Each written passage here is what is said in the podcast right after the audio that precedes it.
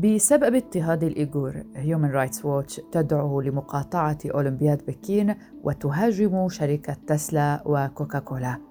وهل الزي الأولمبي في أولمبياد بكين 2022 مرتبط بالعمل القسري لأقلية الإيغور؟ هذا ما سنناقشه في حلقة اليوم من بودكاست في 20 دقيقة. أهلا بكم معكم براء صليبي.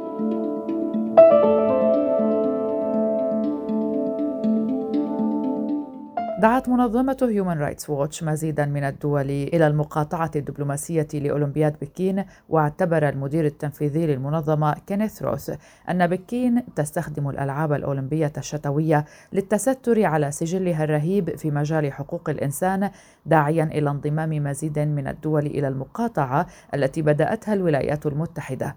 وقال روث لوكالة فرانس بريس قبل نشر التقرير السنوي للمنظمة غير الربحية حول انتهاكات حقوق الإنسان في العالم قال إن الحكومة الصينية تستخدم بوضوح الألعاب الأولمبية للتستر على قمعها الرهيب أو حتى تبييض صفحتها بواسطة الرياضة.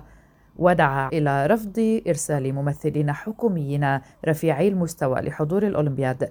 وقد أعلنت بالفعل الولايات المتحدة وأستراليا وكندا وبريطانيا أنها لن ترسل وفدا رسميا إلى أولمبياد بكين بسبب الإبادة الجارية والجرائم ضد الإنسانية في شينجيانغ وانتهاكات أخرى لحقوق الإنسان. وإنما سيشارك الرياضيون من هذه الدول بشكل فردي خارج الوفود الرسمية في المباريات.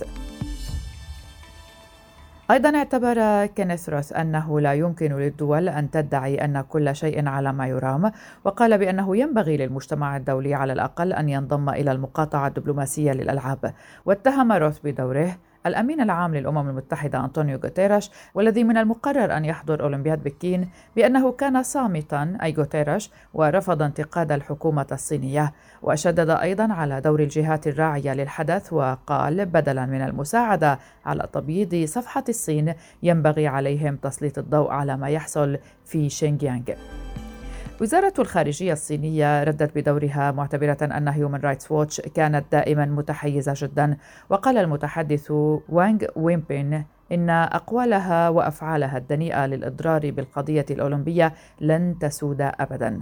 ليست فقط هيومن رايتس ووتش وإنما هناك منظمات حقوقية أخرى تتهم النظام الشيوعي بحبس أكثر من مليون فرد من الأيغور الأقلية المسلمة الناطقة بالتركية في غرب الصين في معسكرات عمل كبيرة. لكن الصين تنفي أن يكون العدد كبيرا إلى هذا الحد وتتحدث عن مراكز إعادة تأهيل مهني تهدف إلى إبعاد السكان عن التطرف بعد هجمات منسوبة إلى إسلاميين وانفصاليين من الإيغور.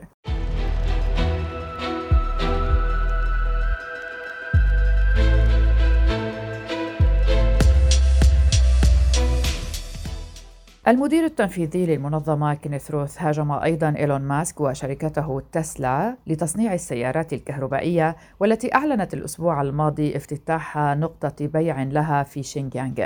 وقال روث بأن كل شركة عليها أن تفعل كل ما في وسعها كي لا تدعم أو تشرع القمع الذي تمارسه الحكومة الصينية معتبرا أن تسلا تسير عكس التيار تماما.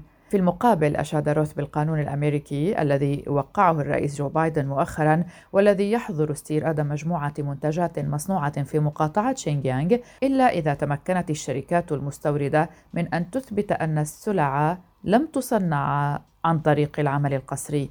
ودعا روث الدول الأخرى إلى القيام بالأمر نفسه. ورحب بواقع أن عددا أكبر من الدول يبدو مستعدا لانتقاد الصين في الأمم المتحدة وأعرب عن أمله في أن تنشر المفوضية السامية لحقوق الإنسان قريبا تقريرا حول شينجيانغ فمنذ سنوات تطالب المفوضة السامية في المفوضية ميشيل باشلي تطالب بكين بنفاذ أوسع نطاقا وبدون عقبات إلى شينجيانغ لكن لم يكن بالإمكان إجراء أي زيارة من هذا النوع حتى الآن. كوننا جئنا على ذكر الزي الرياضي للأولمبياد. هل هذا الزي في أولمبياد بكين 2022 مرتبط فعلا بالعمل القسري لأقلية الإيغور؟ هذا ما يسعى المشرعون من الحزبيين في اللجنة الأولمبية الدولية إليه. الحصول على تأكيدات بأن الزي الأولمبي غير مرتبط بالعمل القسري. ثلاثة مشرعين من هذه الأحزاب من اللجنة الأولمبية الدولية يطالبون بهذه التأكيدات. بأن الزي الرسمي لألعاب 2022 في بكين ليس مرتبطا فعلا بالعمل القسري وذلك بعد ظهور تقارير تفيد بأن اللجنة الأولمبية الدولية أبرمت عقودا مع مجموعتين تستخدمان القطن المنتجة في منطقة شينجانغ. وصاغ المشرعون وجميعهم أعضاء في اللجنة التنفيذية للكونغرس بشأن الصين صاغوا خطابا إلى رئيس اللجنة الأولمبية الدولية توماس باخ يعبرون فيه عن قلقهم بشأن العقود التي أبرمتها المجموعة مع شركة أنتا سبورت وهينغ يانغ سيان جروب بسبب تعاملاتها التجارية حيث اتهمت الحكومة الصينية بارتكابات الانتهاكات تلك بحقوق الإيغور. ووفقا لتقرير نشر في مارس آذار 2021 في صحيفة ساوث شاينا مورنينج بوست المذكورة في الرسالة فإن أنتا هي المورد الرسمي للملابس الرياضية للجنة الأولمبية الدولية حتى نهاية هذا العام وستوفر الملابس والأحذية والإكسسوارات للألعاب. وبحسب ما ورد تركت الشركة مجموعة الامتثال الاجتماعي وأعربت كذلك عن دعمها لاستمرار استخدام القطن المنتج في شينجيانغ. ووفقا للرسالة بينما قالت مجموعة هينغيانغسي يان علنا إنها تستخدم القطن المنتج في شينجيانغ. وأكد المشرعون أن القطن المنتج في شينجيانغ مرادف للعمل الجبري والقمع الممنهج الذي يحدث هناك. ويطلب أعضاء الكونغرس أيضا من اللجنة الأولمبية الدولية أن تشرح علنا تأكيدات انتا سبورت التي أعطتها للجنة أن المنتجات التي تنتجها لم يتم تصنيعها باستخدام العمل الجبري ولماذا اعتقدوا أن هذه التأكيدات موثوقة.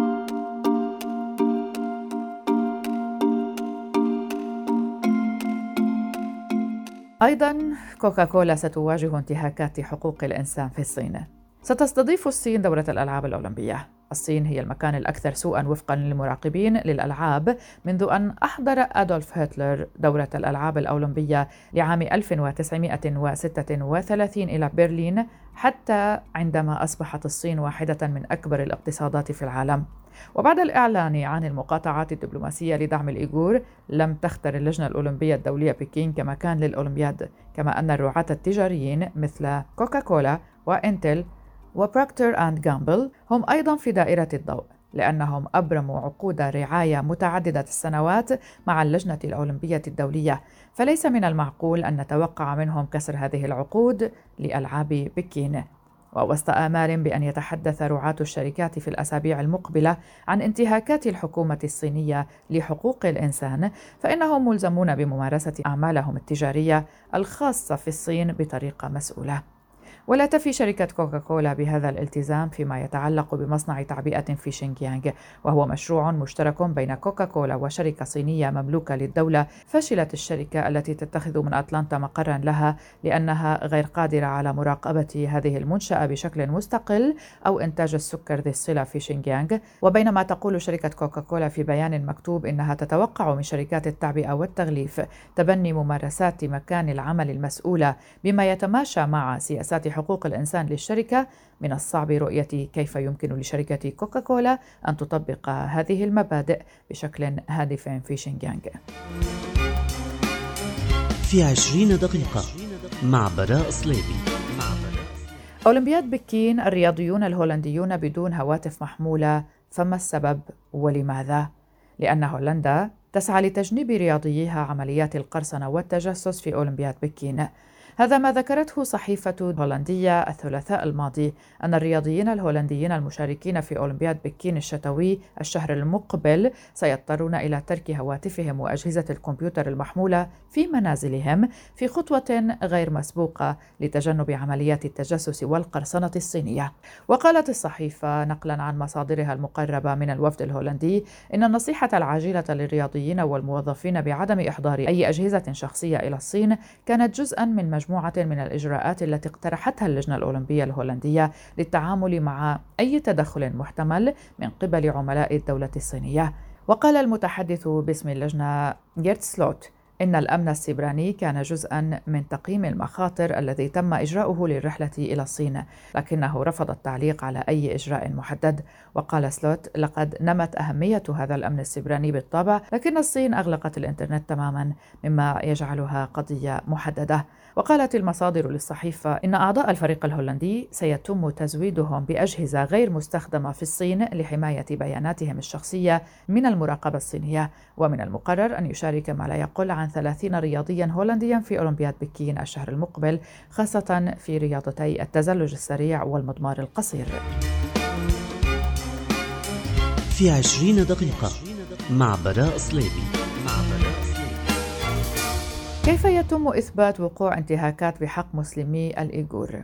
مطالبات عديدة تقدم بها أفراد من جماعة الأيغور وحتى من منظمات طالبت باعتراف دولي بقرار محكمة سابقة قامت في لندن حول قيام الصين بتنفيذ إبادة جماعية لمسلمي الإيغور تحدثنا عن هذه المحكمة في حلقة سابقة من بودكاست في 20 دقيقة واليوم نتوقف مع الناشطة الإيغورية جوهر إلهام والتي طالبت بضرورة تكثيف الجهود الدولية لدعم قرار المحكمة والتي أدانت هذه الإبادة الجماعية بواسطة الصين.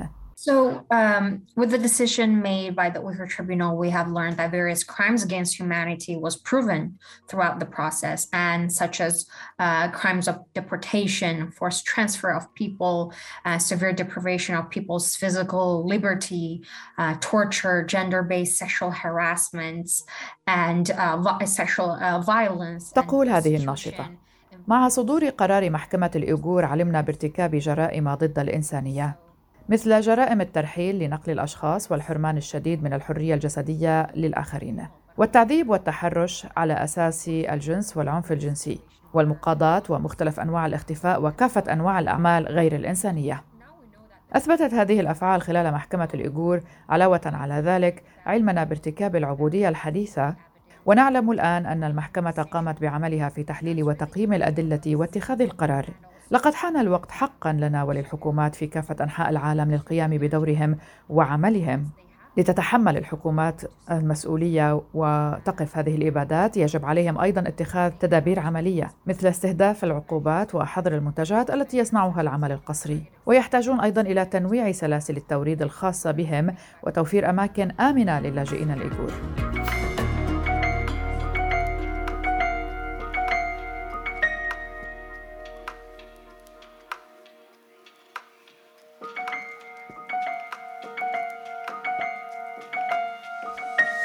كما أوضحت بأن العديد من الإيغور عالقون الآن ويخشون العودة إلى ديارهم لأنهم يخشون المحاكمة من قبل الحكومة الصينية. وتعد جوهر إلهام من أبرز النشطاء الإيغوريين حيث تتولى مهمة تنسيق مشروع العمل الجبري في اتحاد حقوق العمال وهو منظمة غير ربحية مستقلة لرصد حقوق العمال في واشنطن العاصمة. ويشير الإيغوريون إلى جهود إلهام في مراقبة التحركات القسرية للإيغور في الصين كما تعد كاتبة ومدافعة عن الإيغور وهي أيضا ابنة الناشط المعروف إلهام توهتي المسجون حاليا منذ عام 2014 بعدما حكم عليه بالسجن المؤبد.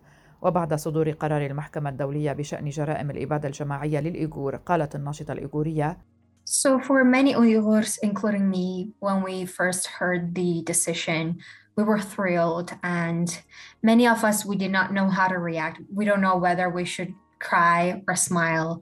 We were glad to hear that this decision was made, but also we're uh, we wanted to cry for our family members that are being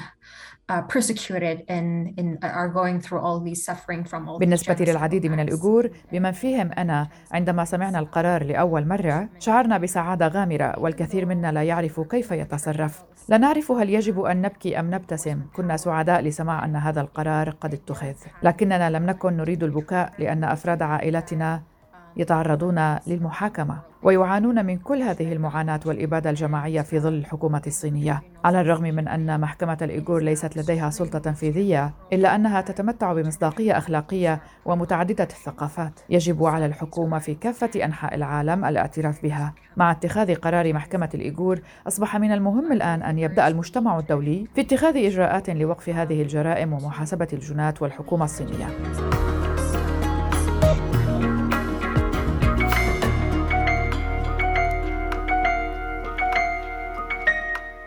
وأوضحت جهود النشطاء الإيغوريين بشأن التوعية بهذه القضية قائلة So I really urge the international community to um, to really educate themselves about this uh, on this issue and also learn and also to to to know that whether you really want to continue supporting the genocide, supporting the crimes against humanity, support, supporting the modern. أحث المجتمع الدولي حقا على تثقيف أنفسهم حول هذه القضية ومعرفة ما إذا كانوا يريدون الاستمرار في دعم الإبادة الجماعية والجرائم ضد الإنسانية والعبودية الحديثة خلال شراء ومساعدة تلك العلامات التجارية والشركات الدولية والاستفادة من شعب الإيغور أو يريدون مساعدة الحكومات على اختيار طريقة أخرى لدعم الإيغور وإنهاء الجرائم ضد الإنسانية. Like to ask um, people around the world to فيما أشارت إلى إطلاق الموقع الإلكتروني للتوعية بقضية العمل الجبري للإيغور قائلة I'd like to ask um, people around the world to uh, wait, let me rephrase that. Um, for people who are interested in learning more about the forced labor situation of the Uyghur people, uh, you may visit the website of uh, End Uyghur Forced Labor. Uh, it's a uh, it's a website for the coalition to end Uyghur forced labor, where we help. Um, أود أن أطلب من الناس في كافة أنحاء العالم واسمحوا لي أن أعيد صياغة ذلك. بالنسبة للأشخاص المهتمين بالتعرف على حالة العمل الجبري للإيغور يمكنكم زيارة موقع الويب الخاص بالإيغور للعمل القسري إنه موقع على شبكة الإنترنت يهدف إلى إنهاء عمل الإيغور القسري حيث نساعد المستهلكين في كافة أنحاء العالم على التثقيف في هذه المشكلة. وحيث نتعامل مع العلامات التجارية والشركات في كافة أنحاء العالم لمعرفة كيف يمكنهم إعطاء الأولوية لحقوق الإنسان. الإنسان على الربح من العمل القسري للإيغور. Help um, uh, consumers around around the world to be educated on this issue, where we also engage with brands and uh, corporations around the world on how they can uh, how they can stop. Uh, prior, how can they uh, prioritize human rights over profiting from Uyghur forced labor? So and UyghurForcedLabor.com. هذا كل ما لدينا في حلقة اليوم من بودكاست في 20 دقيقة. شكرا لكم لطيب الاستماع. كنت معكم براء صليبي. نلتقي في حلقات مقبلة. إلى اللقاء.